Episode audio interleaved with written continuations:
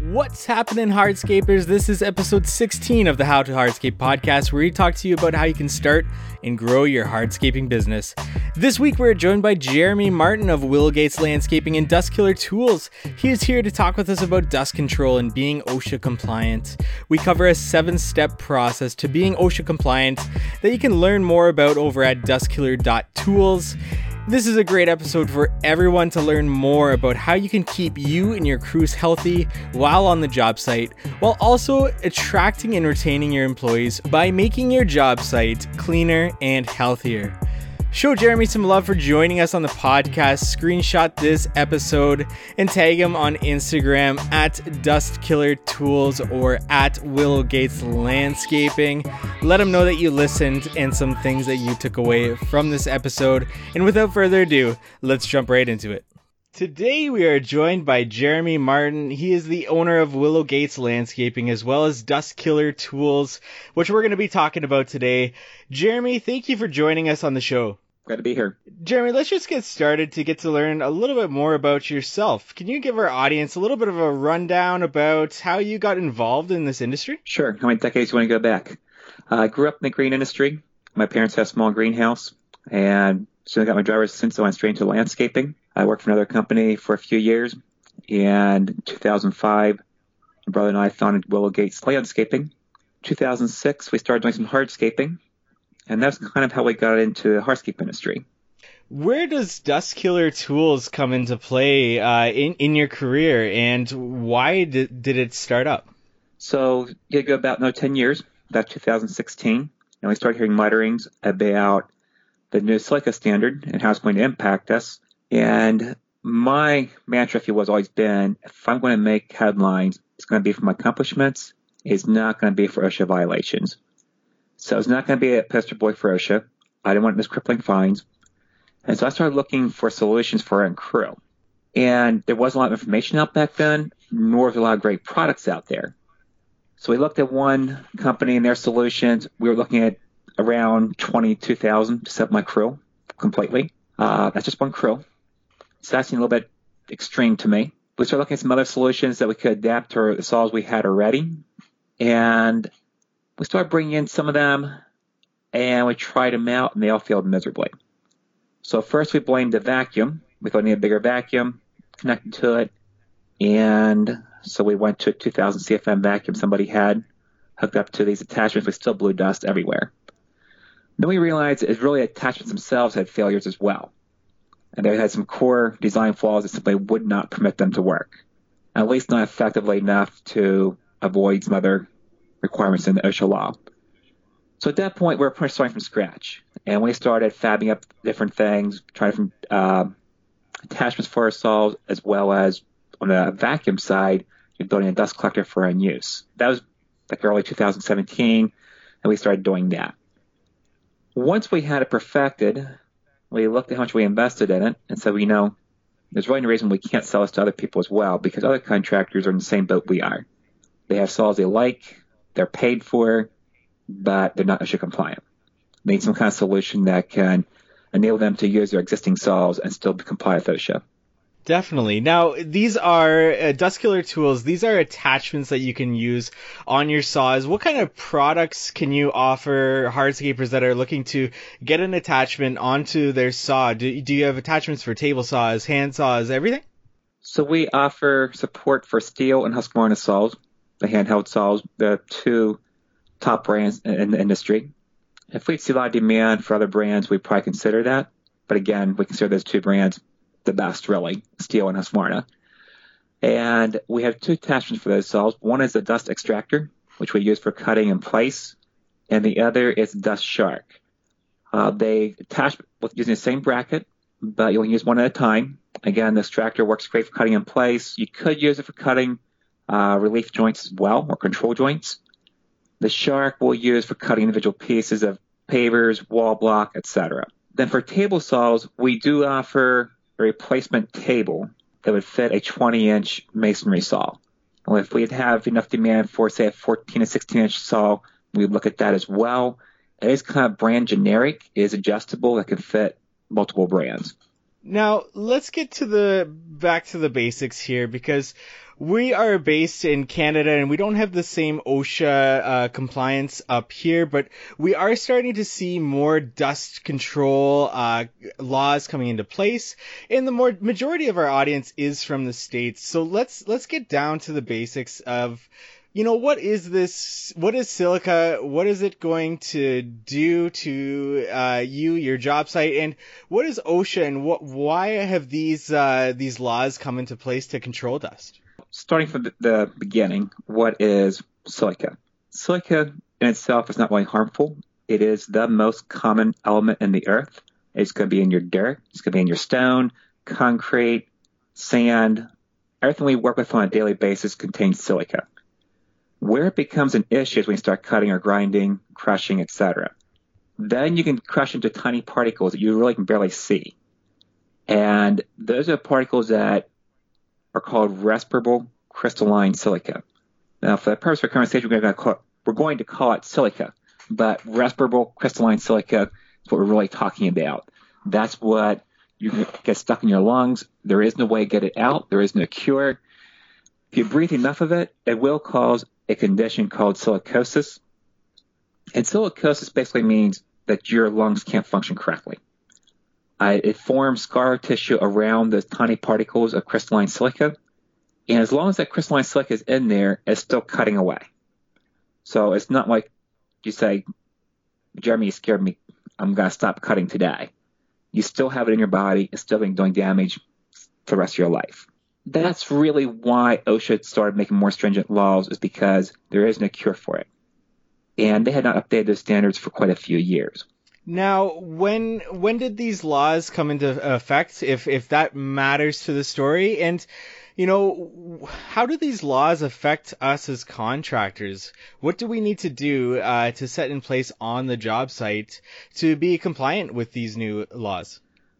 They went into effect for contractors in residential market in June 2017.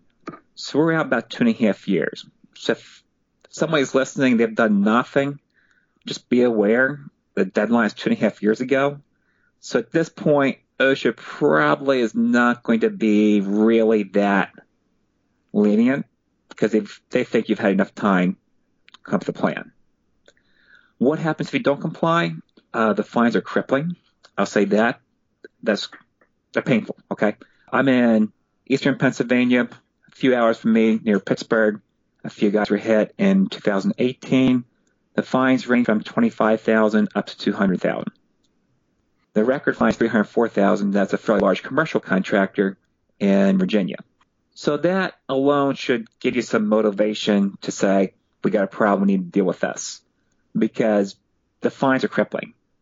25,000, that makes any dust collection system in the market look pretty cheap. Mine or anybody else's. 200,000, you know, if you're a small business owner, you're probably selling equipment and selling out. You probably can't survive that. Yeah, that's uh, that's definitely a, a crippling uh, fine to have to stomach, and obviously this comes into play. You know, what what do we need to put into place uh, to control silica on our job sites? And and like you said, it makes you know any dust collection system uh, seem such a small price to pay uh, to be able to do that. So you have a, a, free silica control training program that that you go through on your website. Can we go through some of these steps in order to be, to be OSHA compliant uh, as contractors in the future? So if you go to dustkiller.tools right at the top of the page, you'll find a link for that free training. And again, like you said, seven step action plan. Step one is looking at table one versus table two. So OSHA has two methods that you can gear your compliance to. Table one, they're giving you pre-approved control methods for a set amount of time and saying this is safe. And they've done all the testing that they feel comfortable saying that. Table two says we don't care so much about what you're doing, but you've got to have objective data saying it's safe. So table one is very strict limitations. There's really no wiggle room. You have to follow their exact protocol to control the dust or doesn't apply. Table two, again, is more flexible, but requires more testing, which is typically done by the manufacturer but can be done by yourself if you're developing your own solutions. You may also need to wear a respirator. A table one is very clear on that. Table one and table two is, is step one. We discussed that. Step two is engineering controls. So engineering controls are your primary hazard control, and they recognize only vacuum and water. So the two solutions that you're allowed to use for an engineering control, again, are vacuum and water. There's only two options. And we go through some pros and cons of each. You know, using water is very low cost because most of your saws already have that built in. But you can only operate a handheld saw with water for four hour shift until you need to start wearing a respirator. So cutting wet does not completely get you out of needing to wear a respirator. If you're using a vacuum, uh, so again, in table one, they recognize vacuum for handheld grinders up to, you know, your four to seven inch typical grinder. They do not recognize vacuum as a table one control method for a table saw or a handheld saw. They recognize only water for that. So again, looking at which one do you want to do, you know, we are very much a proponent of vacuum because we hate with the slurry of cutting wet. But then that puts us in table two. So we have to do the testing to prove that our vacuum system is sufficient to control the dust. Now, continuing from what you just said there, is that uh, is that company specific that they have to prove that you know they are controlling the dust, or is this something that they can buy a dust killer tool and because dust killer tool has already done that inspection, uh, then they can take that and say that they are OSHA compliant, uh, considering the dust killer tool uh, test itself? You can use our test data. Now, if you do something completely different you know, what our tests would say, how they're conducted, what kind of tests we were doing. If you're doing something completely different, so for an extreme example, let's say you're going and cutting, say, ceramic tile countertops, which we're really not set to do, with, say, the shark. That's a test that's not at all intended for that kind of cutting. Then you should probably do your own testing. Because using a completely different material, cutting a completely different way than was intended. But OSHA is pretty flexible in that they're saying you can use other people's test data as long as it can be reasonably expected whatever you're doing will have similar results. So in other words, we use Techo-Bloc materials to do our testing. And let's say a contractor is really a big fan of EP Henry, Unilock, or any other brand, Belgard. They do not need to go and test it again on that material. We can reasonably assume that Techo-Bloc Unilock, EP Henry, anybody else will probably have similar levels of silica in their product. So again, let's doing something completely different than what we were doing testing for. You can use our test data. Understood. Now, you talked a little bit about having to use a respirator, uh, especially when cutting wet for more than four hours. And then in general, it's just a good idea. Do you have any, any respirators that you would recommend uh, somebody using on a job site? There's several basic options. One is a 95, which is a paper filter, but it's not just your typical dust mask. It's considered a respirator. It has a valve in, two straps, etc. There's an N99, which would have a rubber face piece and replaceable cartridges. And then you have your full face mask. And then you have your hood respirators and some other variations of that. Going back a little bit, to step three in our seven step action plan, that is exposure testing. So we discussed that a little bit in our training program. You know, how's it done? When is it required? So we already kind of discussed that we don't, if you purchase our system, you don't need to test it yourself. Now, if you decide to build your own system, then you do need to test it. And the OSHA set the levels, what you're allowed to be exposed to, and you're typically wearing an air sampling pump for a certain period of time. And there's two levels to think about. One is your action level, which is 25 micrograms per cubic meter of air. That's where they require you start testing and monitoring it. 50 is a maximum. Now, this is what we call a time weighted average or TWA. And it gets a little complicated, probably too deep to really get into in this conversation. But again, 50 is the maximum we're allowed to have. So moving to step four, personal protective equipment or PPE, you know, talking about respirators, what type of respirator is required. So in table one, again, OSHA sets it pretty clearly. They say what your shift is and when you start wearing it. Uh, take, for example, using a handheld grinder, they would say that mortar is a worst material to be grinding, and that they're going to require you to have a half mask respirator for an eight hour shift. So if you've done the testing or if you're going off of table one uh, requirements and you're looking at the PPE or uh, respirators, your common types again are N95 and 99, either paper or your rubber face piece. Both of those are half mask. Uh, they're going to have what they call an APF, assigned protection factor of 10. That means, so I already told you that the maximum we're allowed to be exposed to over eight hour time weighted average is 50 micrograms per cubic meter of air. So let's say we're at 450. A respirator with a sign protection factor of 10 cut that down to 45. So that means we're below that 50 maximum.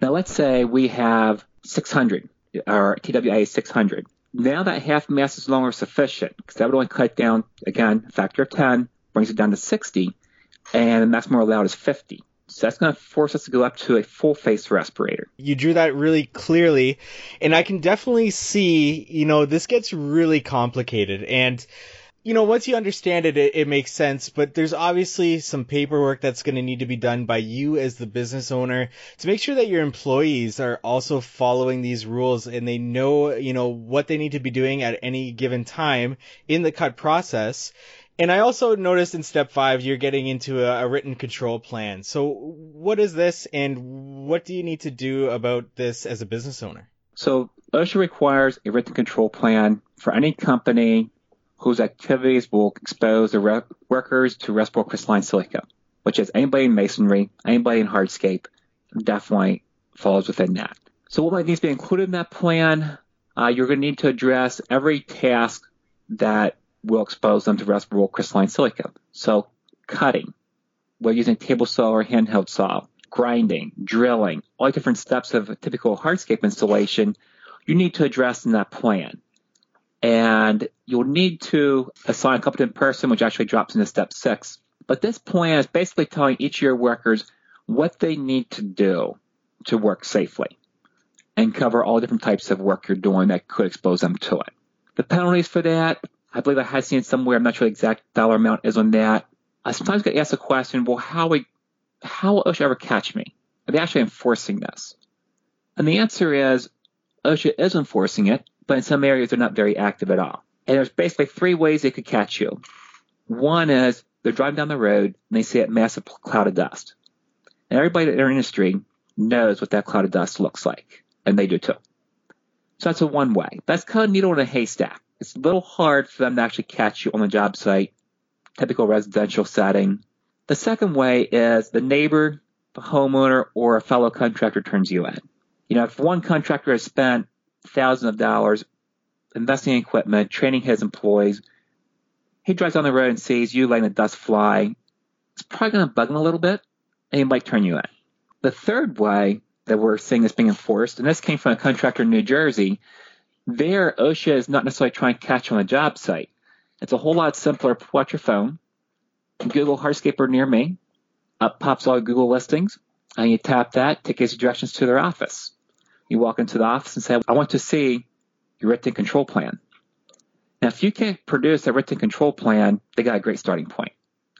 And I believe they were requiring them to send their employees for medical exams, I think, every month for the first six months until they caught up. It's a place you don't want to go. So written control plan needs to be in your office and it needs to be on the job site, whether it's in your job trailer, in the truck, wherever. If an inspector walks into your office or into a job site, you've got to know where it's at and be able to produce that. Got it. Now, does that medical surveillance that you just mentioned there, does that fall, uh, fall into the step seven, which you have there? It does. Let me grab step six and I'll be right into step seven. Step six is a competent person, and that's basically a person who's been assigned to monitor the activities and make sure they're following the steps laid out in your written control plan. So they need to be authorized to say, guys, we got to stop working. It's not, you know, our dust collector broke or we were using water and it froze up. If whatever method you're using to control dust fails, they've got to be able to recognize that and have the authority to shut it down until it gets fixed. They do not need specific training per OSHA. They do not need specific training to be quote unquote a competent person. But they do need to understand the risk, understand what they're doing to control the risk, and recognize the signs of your control method failing. They do not need to be on the job site 100% of the time. I would suggest that the foreman is probably the best person to assign as being the competent person, but also have a follow up person. You know, if he's gone, I would have someone else who's supposed to be taking his place. Moving to step seven of medical surveillance. There's a few scenarios where we need to do this. Basically, anytime you're required to wear a respirator 30 or more times per year, you'd need to conduct medical surveillance. So if you're looking at either table one control methods or table two, anytime a single employee has to wear a respirator 30 more times per year, he's going to be required to do medical surveillance. So has to be offered 30 days before he starts. Any activities that will subject him to levels requiring that. Have you offered every three years after that? The employer is responsible for the cost, and you need to retain the records for 30 years after the employee leaves you. So the documentation is pretty stringent. And you would need to, it's all done by a NIOSH certified physician, involves a chest x ray, uh, lung function analysis, and a few other things as well. Yeah, that's that's pretty incredible, and it, it's obviously that it's obvious that you're really knowledgeable in this field, Jeremy, and, and obviously as a as a business business owner yourself, you've also had to go through and implement this on your in your own business, and you've created some amazing products to help contractors in implementing this dust collection, dust control, as well as the the free silica training program that you have, and uh, and you've got the the free silica control plan template uh, available on your website. So we definitely urge all of our all of our listeners to go check that out. Whether you're in Canada or the U.S. and you need to be implementing this. Uh, it's it's extremely important and obviously you know the fines speak for themselves so Jeremy, where should our audience go to learn more about the seven step process that you've explained here, uh, to learn more about it and to get uh, a more in depth uh, rundown about everything that they need to do? So if you go to dustkiller.tools, right in the top banner, you'll see a free silica control training and a free control plan template. Just right beside the red button says learn more. Click that. And I'll take you to a form to fill out. We do also offer a classroom version of this where we combine classroom training with hands-on training. That's a two-hour course we offer through Hardscape Dealers, which gives you a little bit more in-depth training than what the online version is. And Mike, we kind of talked about the pain points, the have to part. You know, OSHA's forcing us to do this, and that the crippling fines there. So it should be pretty good motivation. But I kind of consider them negative examples of why we should do this. Let me give you a couple I consider positive reasons to do this. One, your employees be a lot happier. You know, we face a labor crisis in our industry. We've got to make our work look attractive to young guys entering or women entering the workforce. You just get a young person stepping out of high school, doesn't want to go through college. First day in the job, you have a saw, and he's spending all day cutting in a cloud of dust. That really going to look that attractive to him? I think not. So that's one thing. I, my friend Kurt Will Gates had some guys come up to me and say, you know, Jeremy, if we wouldn't have dust control, we'd probably quit. We just couldn't handle that dust. So I, that, I think you're going to have happier, healthier employees. I know you will. The second thing that I think you need to look at as a positive reason to do this is your homeowner will be happier as well. And we did this for 10 years, over 10 years with no dust control. And you would not believe how much weight that dust has that you're collecting. Our one job so we estimate about 600 pounds. That's a lot. So you think about how much that dust is blowing you know, across the lawn, trees, house, the car, just plastering our whole home. If they see you controlling that dust, that you should be using in your marketing. I think that's a, a great way to set yourself apart from the competition, especially since you mentioned you're in Canada, you're not forced to do it yet. This is a great way to separate yourself from the competition, saying we might be a bit more expensive, but we're going to be protecting your home and you. Absolutely. And it's it's always good to go through, you know, the positive side of things, especially like you talked about uh, retaining your employees who are so valuable in this market where where we have this labor shortage. And you know what, just making it appealing for your customer like you said. And in Canada, a lot of a lot of municipalities are enforcing dust control some aren't, and, and they're moving towards that, but it's coming. And in Jeremy, you have been uh, a wealth of knowledge on this subject. We really appreciate you coming on the show to talk about everything dust control and to talk talk a little bit about dust killer tools. Jeremy, thank you so much for joining us today. Sure. Thanks for having me. And Jeremy, is there anything else you want to uh, talk about that we may have missed? And also, where can our audience find out more about you, find out more about Dust Killer Tools and uh, Willow Gates Landscaping? Well, you can go to our website. Uh, WillowGatesLandscaping.com is our website for Willow Gates, obviously. And DustKiller.tools will be a website for our dust control system. And we're on social media. If you are on Instagram, it's Willow Gates Landscaping, as well as Dust Killer Tools. We're on YouTube and Facebook as well. So you can follow, follow us on social media, go to our websites. If you want to meet us, we do some shows. We go to HNA, a few as we do as well. And we also, if you want to see a system in operation, we can arrange demonstrations as well. Thank you for listening to today's podcast episode. Visit us at howtohardscape.com for more information on the subject. You can type in the search bar a subject that you want to learn more about, and hopefully, we have an article up there for you, or it's coming soon. Or you can just send us a message and let us know what future episodes you want to hear about on the podcast. We are at How to Hardscape on Instagram and anywhere you can find us. We would love it if you would subscribe to our podcast and left us a rating and review. This really helps us get this podcast out there. It allows us to attract more guests onto the show to bring you more valuable information week in and week out. To those of you who have already done so, thank you so much. And thank you for just listening to today's episode. We look forward to meeting with you next week on the How to Hardscape podcast.